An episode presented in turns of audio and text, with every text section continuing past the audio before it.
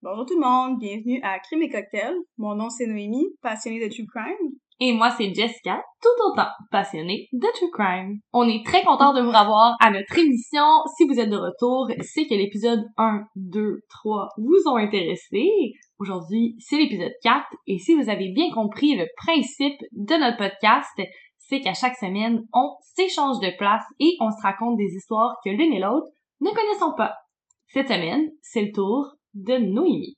Mais avant, dans Crime et Cocktail, il y a cocktail. Aujourd'hui, on boit un petit cocktail qui nous vient d'Espagne, qui s'appelle le Calimocho. J'espère que je l'ai pas trop détruit. Dans le Calimocho, on va mettre 3 onces de vin rouge, 3 onces de cola, une tranche de lime en guise de garniture. C'est supposé s'apparenter à un mimosa ou un spritz. Et je donne sincèrement la, la note 8.5. It really grew on me. Je pensais que j'allais lire ça avant la description, mais c'est vraiment bon. Moi aussi, j'étais sceptique, mais c'est Number 40 Tattoo qui nous a recommandé ça, en passant. On aime ça, les drinks simples puis qui goûtent bon. Moi aussi, je je donne un bon 8. Ça prend pas grand chose, mais il y a quand même de l'alcool. Dans le livre Vinyls and Cocktails, c'est décrit comme avoir, comme un goût qui ressemble au cola cherry. T'as dit qu'il faut bien le brasser aussi, donc si jamais vous refaites ce drink à la maison, brassez-le bien. Mais essayez-le pour vrai, faites-le. Puis vous pouvez aussi en garder euh, en grande quantité, vous pouvez faire comme un gros euh, punch de ce drink-là, comme une sangria. En passant, en parlant de drink, on va faire un Google Form qui va être disponible sur nos liens. On va partager ça sur notre page Instagram qui s'appelle Crime et Cocktail Podcast. Vous allez être en mesure de nous partager des cocktails que vous voudriez qu'on essaie et essayez de nous donner votre nom. En même temps, on va pouvoir vous faire un petit shout-out, puis on va pouvoir vraiment partager euh, notre communauté de crime et cocktails ensemble.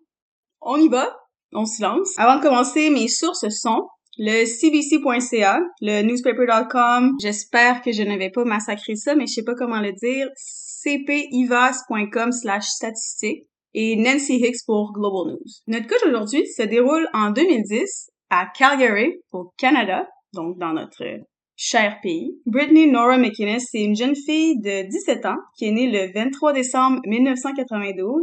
Et là, Jess va aimer ce que je vais dire, c'est qui fait d'elle une capricorne. Mm-hmm. c'est l'enfant du milieu, l'enfant sandwich, comme on dit au Québec. J'aime ça, ce terme-là. Bref, un grand frère et une petite sœur qui s'appelle Cathy. Brittany et Cathy étaient extrêmement proches. Elle l'appelait Cathy Kit Kat, je trouve ça cute. Puis Cathy appelait Brittany Bitty. Bitty. je sais pas comment le bien le prononcer, mais elle l'appelait Bitty, je trouve ça vraiment mignon. Comme la majorité des filles de leur âge, je sais pas si ça va être ton cas, c'était le cas à moi, elles adoraient les Jonas Brothers. Non. Non. J'ai tellement grandi avec ça, je, me considère Disney Child. Bref, Britney, elle avait un favori, et comme moi, c'était Joe Jonas, et sa sœur, c'était Nick.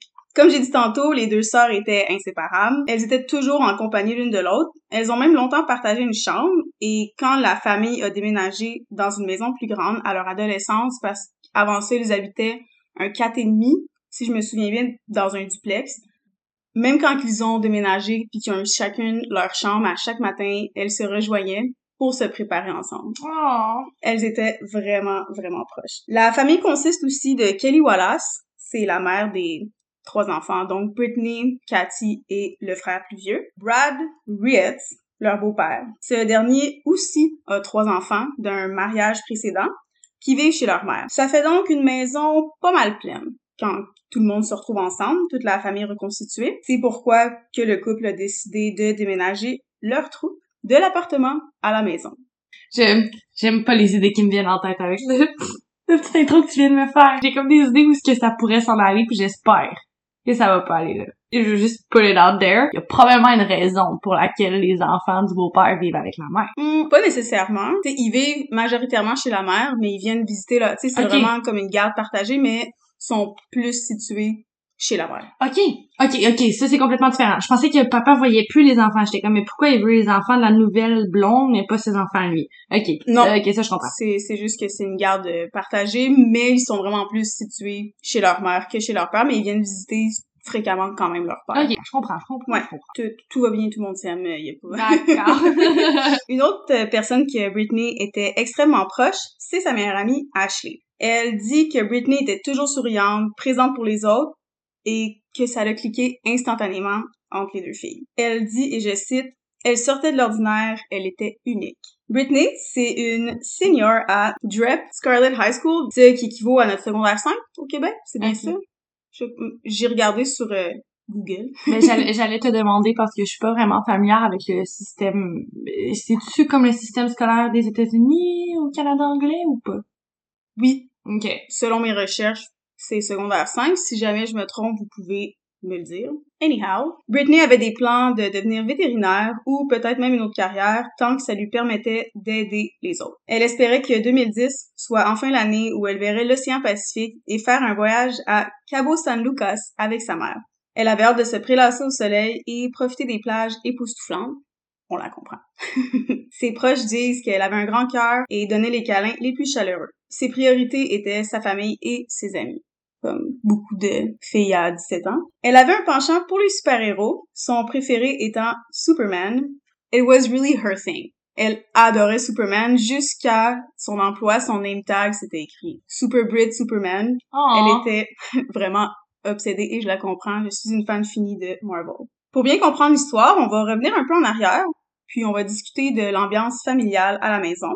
Quand les enfants étaient très jeunes, leurs parents se sont séparés. Par après, alors que Britney, elle avait seulement trois ans, Kelly, la mère, a emménagé avec Brad, OBS, le beau-père que j'ai expliqué tantôt. Et les deux sont tombés vraiment fous amoureux l'un de l'autre. Le père de Britney n'avait pas beaucoup de contact avec ses enfants, malheureusement, donc leur figure paternelle est vite devenue Brad. Cathy dit qu'une fois, enfant, elle s'est trompée puis elle a appelé leur beau-père papa. Sur le coup, elle s'en voulait un peu puis elle se demandait est-ce que j'ai j'aurais pas dû dire ça, c'est peut-être déplacé, mais Kelly était venu la voir puis lui avait dit qu'il avait adoré ça, puis de continuer à l'appeler comme ça. Donc à partir de ce moment-là, pour Britney, sa sœur et son frère, Brad est devenu papa. Oh, ok. Puis, euh, papa était correct avec ça. Ouais. Ok. Euh, ouais. Évidemment, avec une maison aussi remplie, le père de trois enfants avait pas le choix d'avoir des règles de maison strictes. Il y avait trois garçons venant de son précédent mariage et les trois enfants de Kelly. Ça fait donc un duplex familial rempli de huit personnes. Ça brasse. Une chose que les enfants adoraient faire quand ils étaient jeunes, c'est de tous s'asseoir devant la télévision et écouter les Power Rangers. Oh. Moi aussi, j'aimais ça. Ouais, c'est pas bon. Il y avait tous leurs personnages attitrés préférés, puis par après, ils s'amusaient à sortir dehors, rejouer les scènes en actant leurs personnages préférés. J'aimais tellement ça faire ça aussi. Moi aussi. En revenant de l'école, ils avaient l'obligation d'étudier pendant une heure tous les jours, sans faute. Par après, ils devaient faire la vaisselle et aller au lit. S'ils le faisaient pas, Brad leur criait après et leur donnait des conséquences. Ça peut sembler banal, mais il y avait vraiment pas le choix. C'était, ils revenaient de l'école, étudie pendant une heure, fais la vaisselle dans ta chambre. Donc, Brad est relativement strict. Oui, il est strict. Cathy dit que leur père ne voulait pas qu'ils écoutent la TV en son absence. Donc, tu vas voir à quel point que Brad est strict. Ça, ça s'en vient, là. Ça, c'était juste une petite, euh, la petite pointe du iceberg. Ok. Que tu sais qu'est-ce qu'il demandait aux enfants de faire? Il voulait que les enfants regardent le mur pendant qu'il va chiller? J'ai pas eu plus de détails là-dessus. Sûrement qu'ils voulaient qu'ils fassent les tâches ménagères, qu'ils fassent leurs devoirs, qu'ils ils voulaient pas qu'ils écoutent la télévision en son absence. Je sais pas, ils voulaient que les enfants fassent quoi. Je trouve que ces règles-là sont plus que strictes slash contrôlantes. En attendant d'entendre ce qui s'en vient. Les règles, comme j'ai dit, étaient encore plus sévères pour les petits copains. Il était très strict et protecteur. Je vois pas ça comme de la protection, mais j'embarquerai pas là-dedans tout de suite, Mhm. je vais en revenir plus tard. Britney, elle a eu sa première relation en secondaire 4. Elle est revenue à l'école toute excitée parce que son premier copain lui avait acheté un ourson en peluche en cadeau. Adorable. Brad est devenu fou de rage, puis il a fait vivre à Britney un enfer jusqu'à temps qu'elle quitte ce dit petit copain. Juste parce qu'il est fâché parce que le gars, il la traite bien? Il est fâché parce qu'elle a un petit copain. Il dit les chums, c'est non.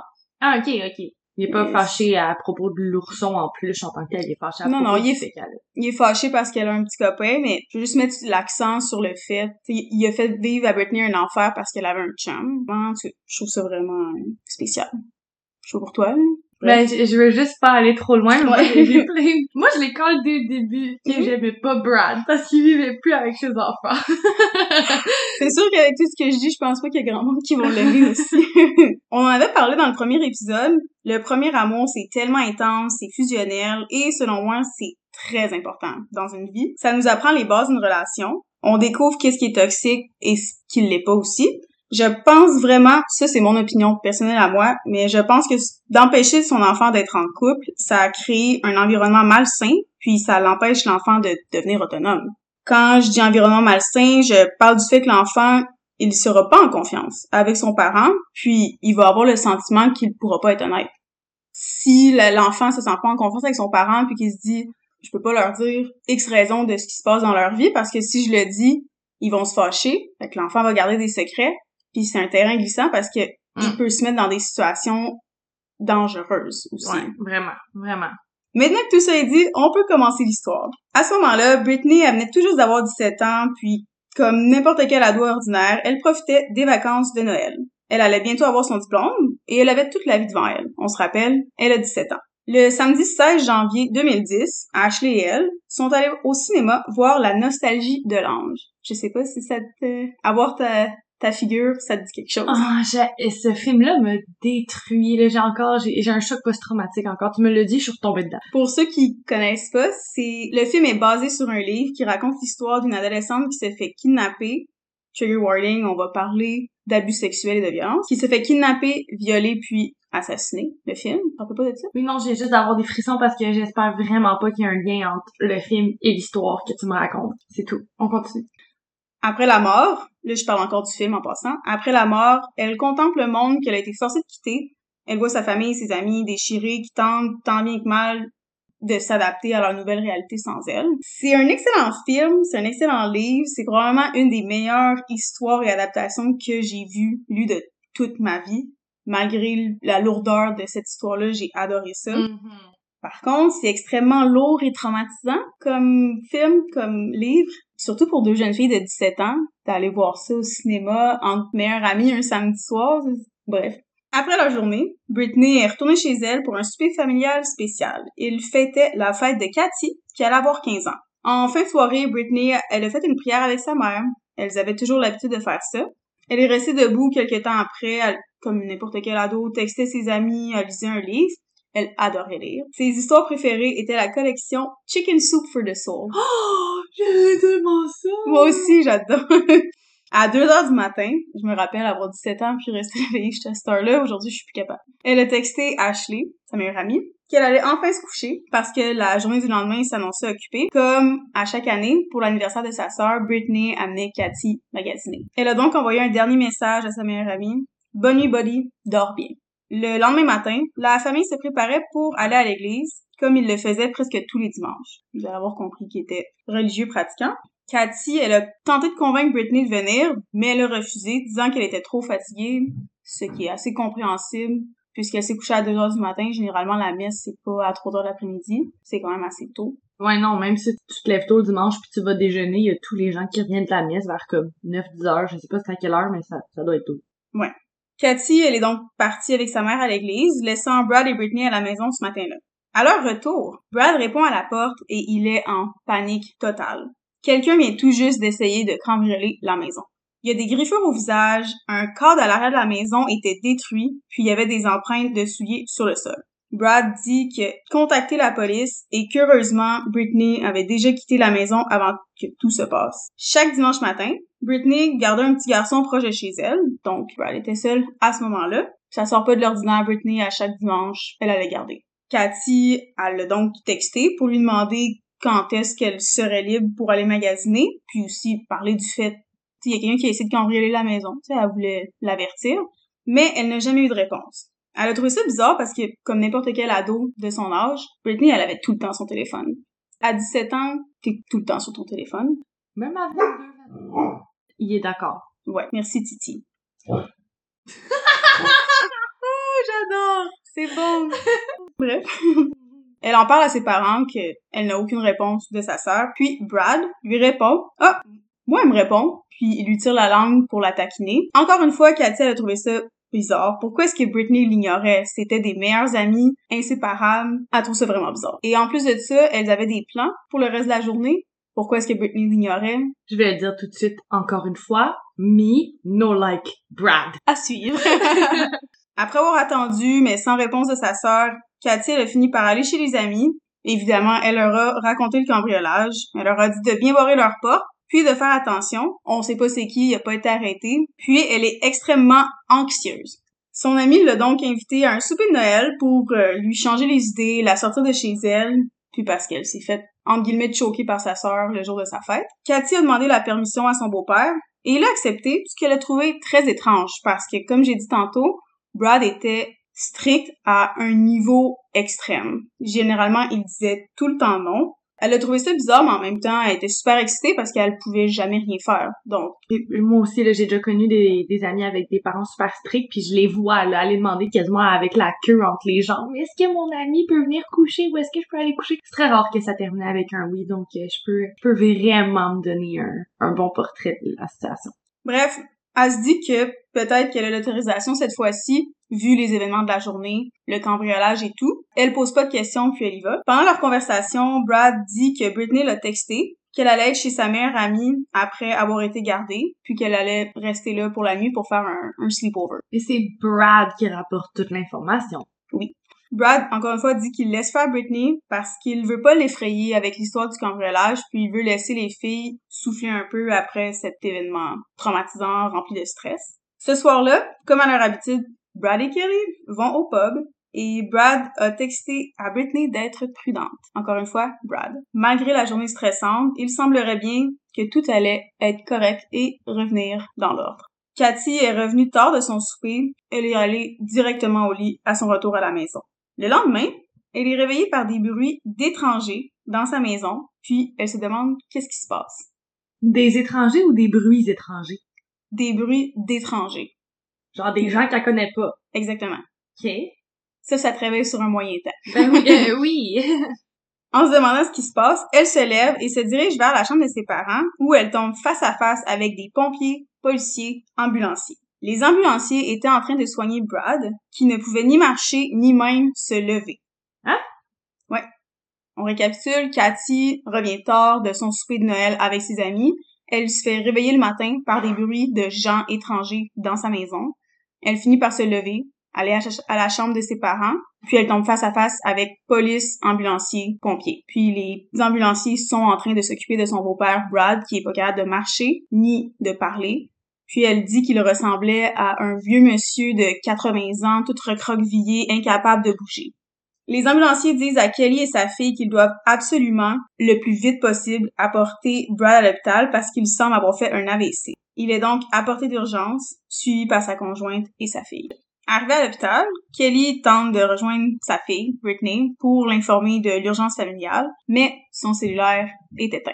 Je voulais juste prendre un moment aussi pour préciser, parce que je sais pas si j'étais assez claire au début de l'épisode. Je voulais juste dire que selon les apparences de vue extérieure, la famille avait l'air de la famille parfaite. Kelly, c'est une super bonne mère aimante. Brad a pris sous son aile trois autres enfants en plus des trois siens, que c'est une super bonne personne. Je vais juste préciser. Jess me croit pas trop, mais en tout cas. Non, non, Oh. non, je, je sais bien, c'est bien de préciser les apparences. Ouais, c'est Voilà. apparence. Bref.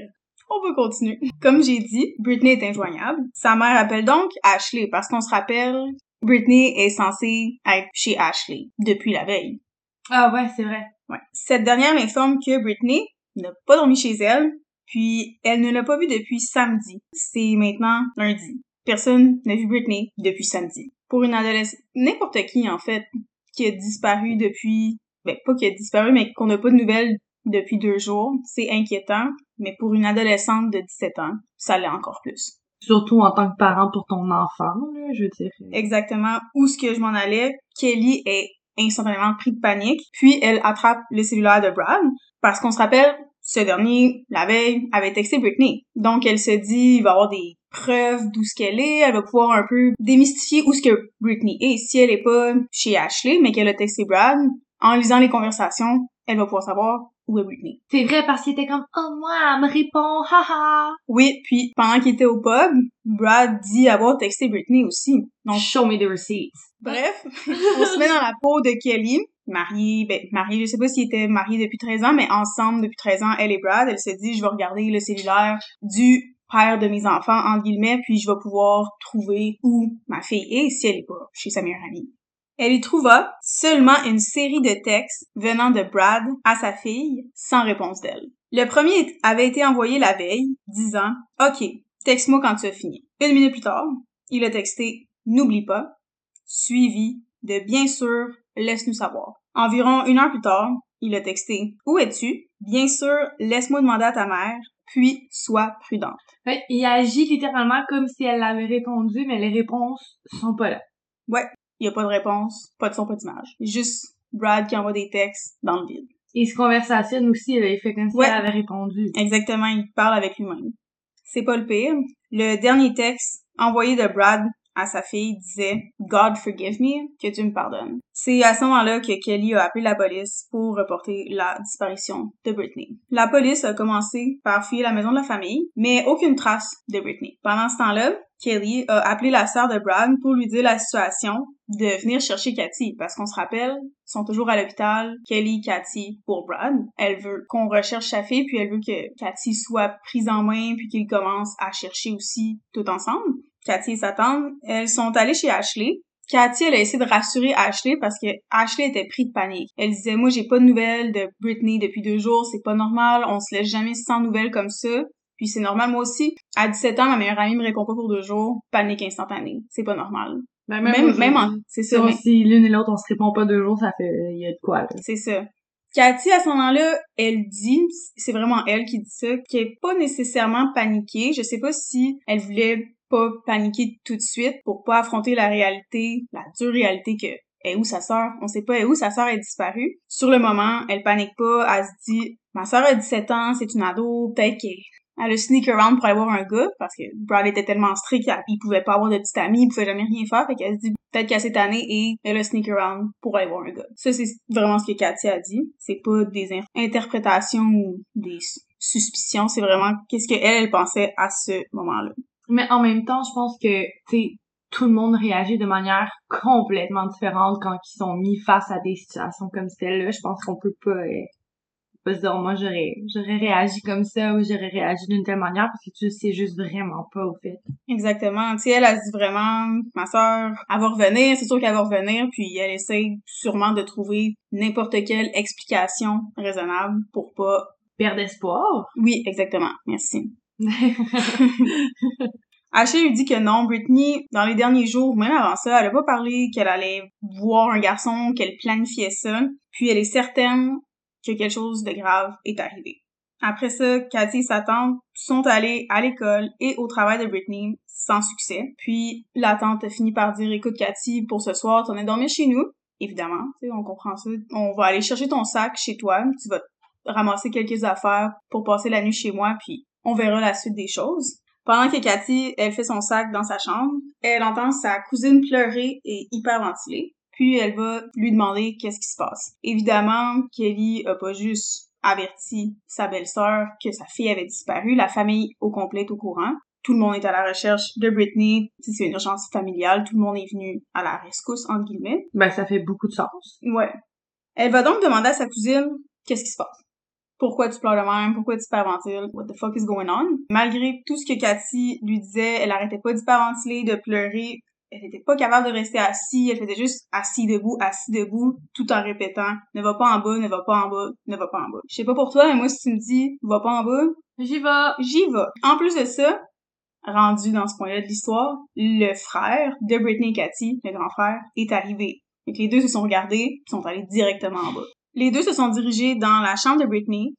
Ils ont ouvert son garde-robe, ils ont rien trouvé. Ils ont regardé partout dans la chambre, toujours rien trouvé. Ils se disent, OK, pourquoi notre cousine a capote autant? Qu'est-ce qui se passe? C'est à ce moment-là que le grand frère a soulevé le matelas et ils ont trouvé Britney morte en position fétale dans sa base de lit sous son matelas. Ce n'est qu'un podcast, mais j'ai des frissons partout. Je sais pas pour vous, à l'écoute.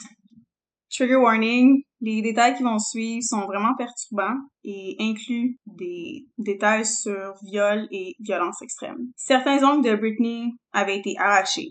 Elle avait été battue, violée et étranglée avec la corde de sa robe de chambre. Bien entendu, la maison est vite devenue remplie de policiers qui tentaient frénétiquement de trouver le plus de preuves possible. Peu à peu, tenter de comprendre qu'est-ce qui était arrivé pour que Britney soit portée disparue puis retrouvée dans sa base de lit chez elle. Rapidement, la police a mis toutes les pièces du puzzle ensemble et ont découvert la tornade de mensonges que, comme Jess l'avait collé, Brad avait créé. Ils ont donc procédé à son arrestation, faisant un nombre de chocs dans la communauté, surtout pour les proches de la famille. Dites-vous qu'il a fallu deux ans pour connaître tous les détails de cette affaire-là. C'est sorti à la cour. Il n'y a pas eu de procès parce que Brad a plaidé coupable de meurtre au premier degré. Il a admis avoir violé et tué sa belle-fille la journée du 17 janvier 2010. Les preuves contre Brad étaient fortes. En plus des preuves ADN, il a avoué. Il s'est battu férocement pour garder ses confessions hors de la cour, mais il a perdu. Puis c'est à ce moment-là qu'il a décidé de plaider coupable, maintenant que tous les détails du cas et le monstre qu'il est, qu'il était et qu'il est encore à ce jour, sont dévoilés au procès. Entre guillemets procès, parce que il n'y a pas eu de procès, mais il y a quand même des étapes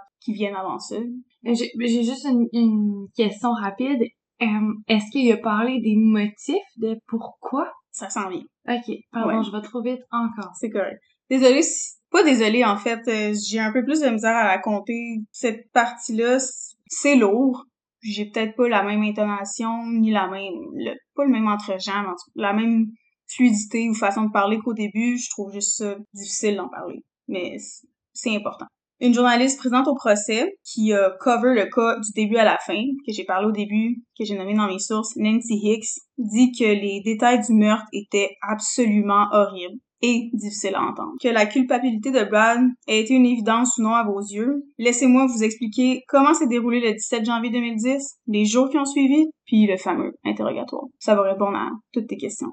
Le 24 janvier 2010, Brad sort de l'hôpital, mais présente des symptômes de délirium. Peux-tu expliquer c'est quoi le délirium pour les personnes qui ne sont, qui ne connaissent pas? Je sais pas comment dire ça dans des mots. Délirium, c'est quand tu viens d'être hospitalisé et intubé ou médicamenté et que tu perds tes moyens et que tu te rends dans une espèce de brouillard, donc tu dissocies la réalité de, du brouillard dans lequel tu te trouves. Comme c'est vraiment des symptômes hauts de dissocier, là, il peut dire, il peut dire que quelqu'un peut se tuer sur le délirium littéralement, sans savoir. J'aime ça t'expliquer ça d'une façon que je trouve que c'est explication okay, tu peux pas le reprendre dans tes mots? Ok, ah! garder ça? Ben oui, c'est bon. Merci, Jess. Bref, après la disparition de ses symptômes, il fut arrêté. Il a été apporté dans une pièce interrogatoire au headquarters de la police de Calgary. Il portait un chandail plein de boutonnés, des pantalons de pyjama et les petits pantoufles que tu as à l'hôpital, pour te dire à quel point la police a pas niaisé pour l'arrêter. Après la disparition des symptômes. Pendant quelque temps, il fut laissé seul dans la pièce, avec seulement lui-même et ses pensées, pleurant et murmurant à lui-même. Après 15 minutes environ, un détective de l'unité Child Abuse, je sais pas en français comment traduire ça. Un peu comme la DPJ, comme une unité qui travaille avec la DPJ. Ce détective-là, le joint, lui a demandé le classique, voulez, vous avez droit un avocat, là, voulez-vous etc., etc.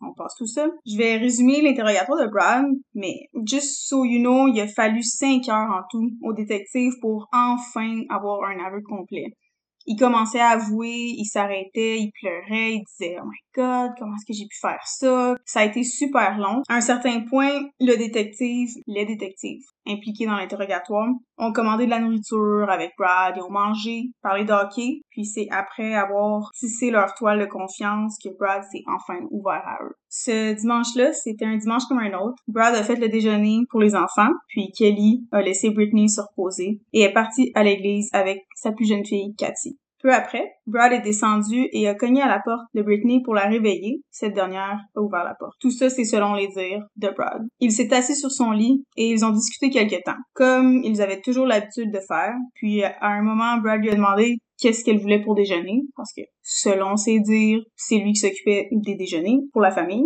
Elle lui a simplement répondu qu'elle allait manger des Fruit Loops ce matin-là. Ensuite, elle s'est levée, puis Brad s'est levé. Il lui a donné un gros câlin, puis après l'avoir serré à son tour, Britney lui a dit « On va monter en haut maintenant, papa. » pour une certaine raison, il n'est pas monté à l'étage. Encore trigger warning de ce qui s'en vient.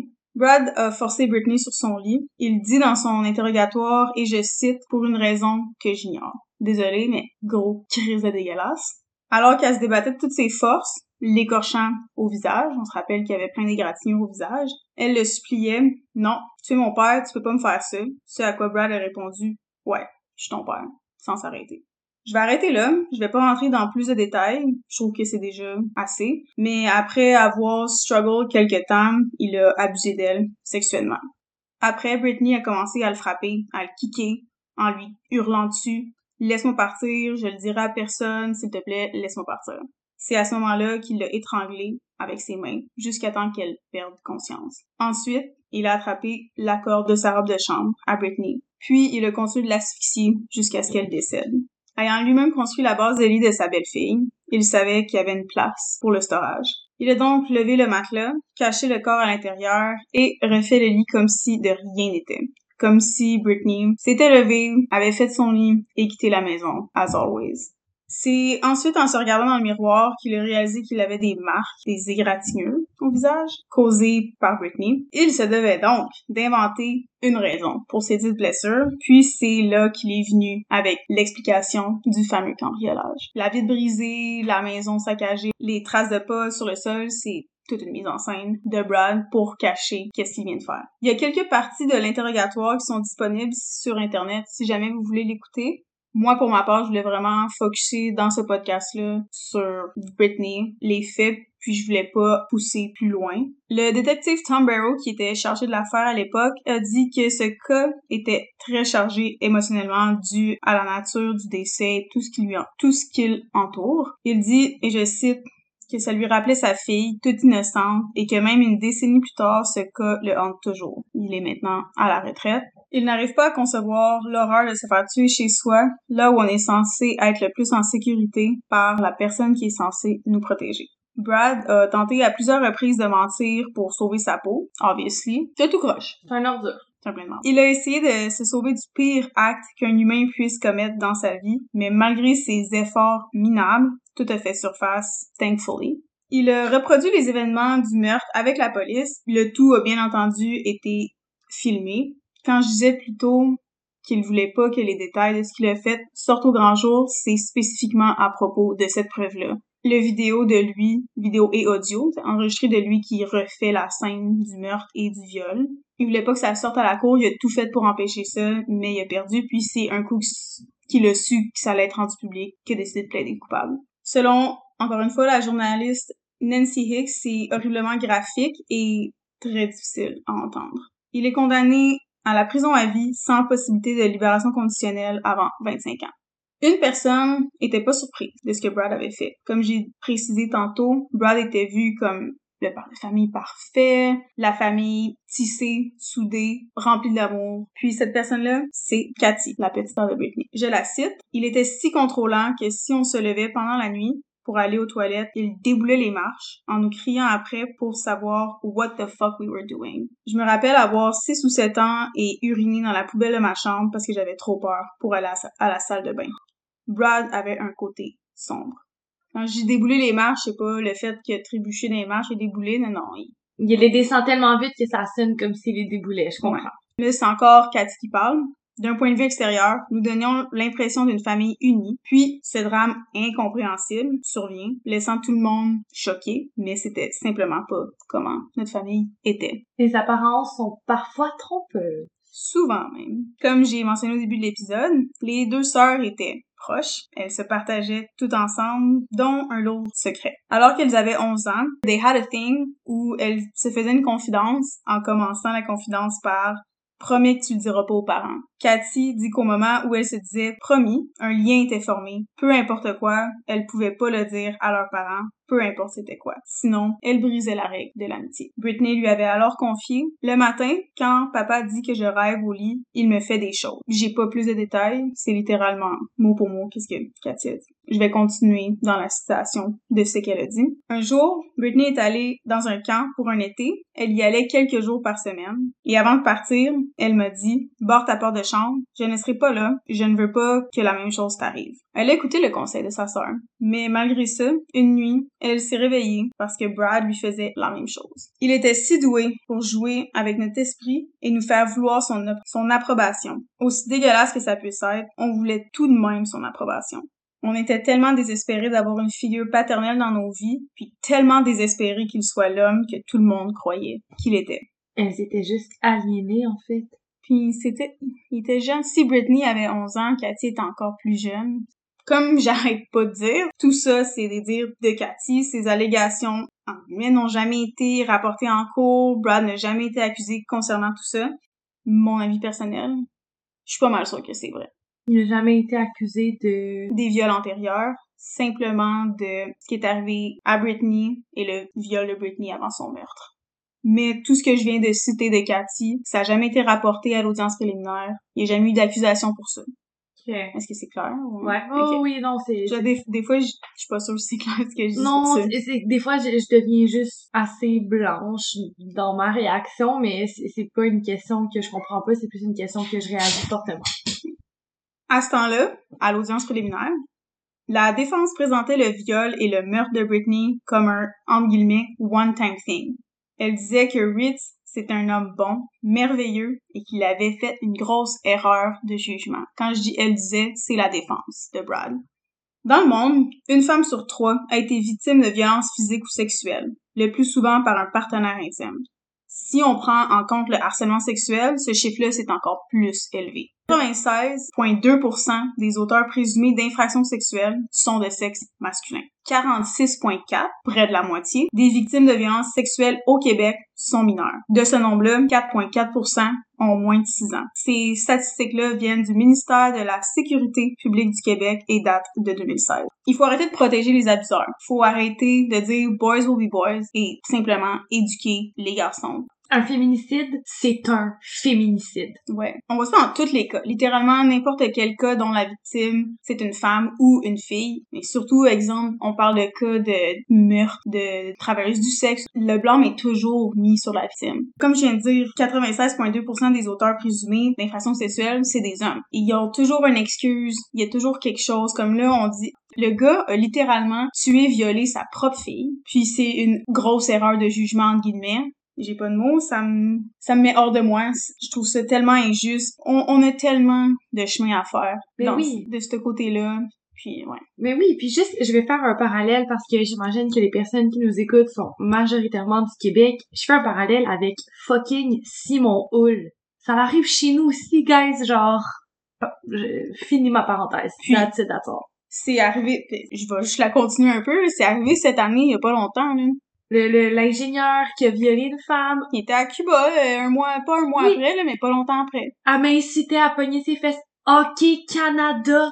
Hockey Canada qui avait un fond, genre OK, bye. Genre. Ouais. Pour en revenir au cas, Nancy Hicks a tenté de rejoindre Brad en prison concernant les allégations que Cathy a fait, mais comme tu t'en doutes, il a refusé. Selon moi, ça montre à quel point il est coupable. Ça démontre juste sa culpabilité, le refus. T'as nommé le personnage qui était Brad, et tout de suite, j'ai eu un mauvais pressentiment envers sa personne. C'est sûr qu'il est coupable et je dis ça avec aucune preuve et avec 100% de jugement et je l'assume. Je me sens tellement mal pour les enfants, pour tout le monde inclus. Surtout, ben pas surtout, mais je me sens mal pour la mère de Britney parce qu'elle est démolie de ça. Puis elle s'en veut tellement d'avoir laissé ce monstre-là entrer dans sa vie. Puis elle était tellement proche de Britney, elle est proche de tous ses enfants. J'ai lu un statement officiel de la part de la mère de Britney, puis c'est c'est super triste, c'est super lourd. Mais c'est certain, tu dois, tu sais, je dans la vie, l'humain est la meilleure personne pour se culpabiliser, donc j'imagine même pas quand les, la vie de ton enfant est enlevée à cause de la personne avec qui t'es tombé amoureux, c'est pire des affaires. Ouais.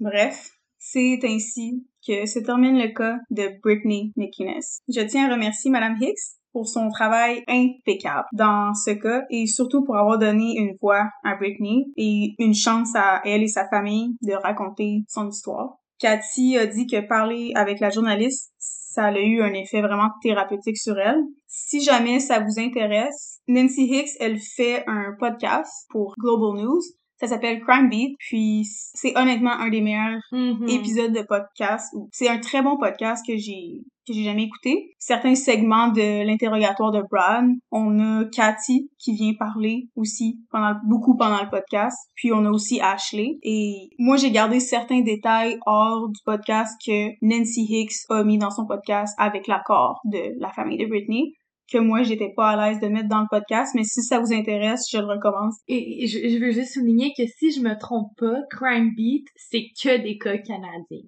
Ouais, c'est que des cas canadiens. Je trouve ça. Puis c'est une journaliste.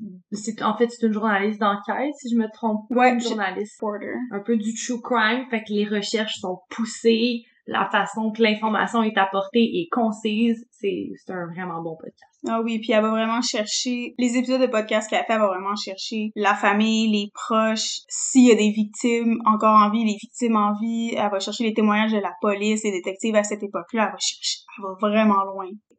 En hommage à Britney, sa petite sœur s'est fait tatouer le logo de Superman et à chaque 1er février, il célèbre Superman Day. Il porte des t-shirts de Superman et sur les médias sociaux en son honneur.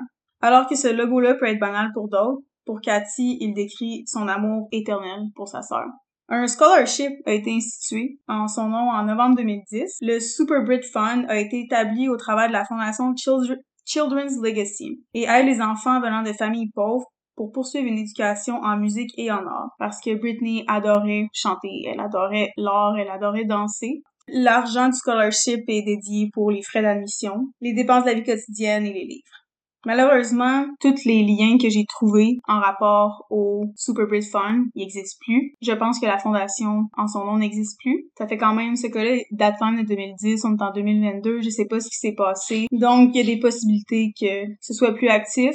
Gardons tous Britney et ses proches dans nos pensées aujourd'hui et gardez une petite pensée pour Britney quand vous verrez Superman et quand que le prochain 1er février arrivera à nos portes. J'ai le cœur lourd. Ouais, c'est vraiment lourd ce cas-là. Ouais.